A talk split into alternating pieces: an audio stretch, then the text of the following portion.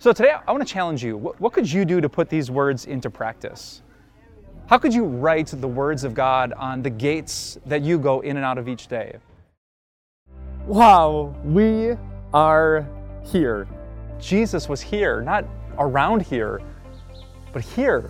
Earlier this year, I got to explore Israel. I'm sitting literally in the place where Jesus' feet touched.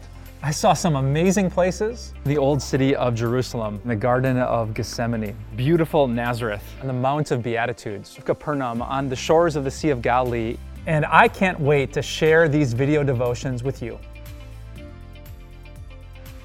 Uh, I'm standing here on a gorgeous day in Jerusalem.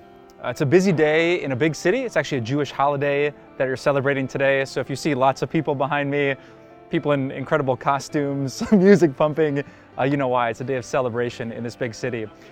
And I wanted to show you this place because I'm standing in front of the Zion Gate, uh, one of the many gates that leads to the old city of Jerusalem. If you would read your Bible cover to cover, you would find out that the word gate comes up a lot. I mean, you have these thick stone walls around ancient cities, but gates allowed people to come in and out.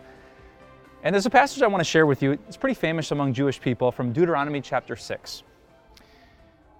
It says, Hear, O Israel, the Lord our God, the Lord is one.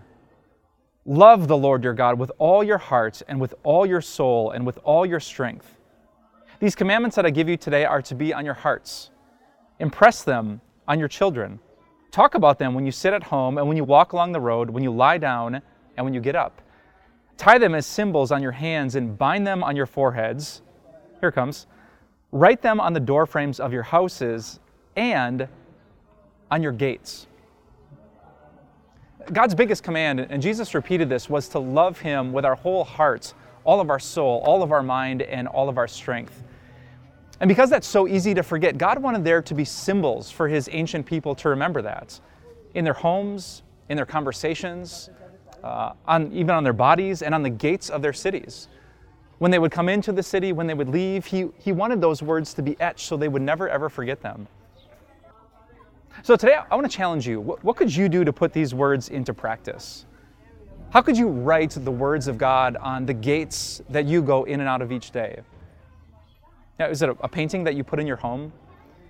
Is it a little Bible passage you put on a sticky note in your car? Is it maybe the wallpaper on your phone? The devil knows sometimes he doesn't have to get us to do something bad. He just tries to make us forget about the God who is so good. So put these ancient words into practice. Find a way to write the incredible promises of God on the gates of your home and in your life. So then, as you go in and out, you'll remember what a great Savior you have, and that will inspire you to love the Lord your God with all of your heart, all of your soul, all of your mind, and all of your strength. That's a powerful reminder we get here at the gates of the amazing city of Jerusalem. We're so grateful that you listened to this podcast, and we would love for more people to listen to it too. So if you wouldn't mind rating and reviewing this podcast, you can help this message to reach more hearts, more souls, so that more people can be satisfied by the love of God. Thanks for your support, and we'll talk to you soon.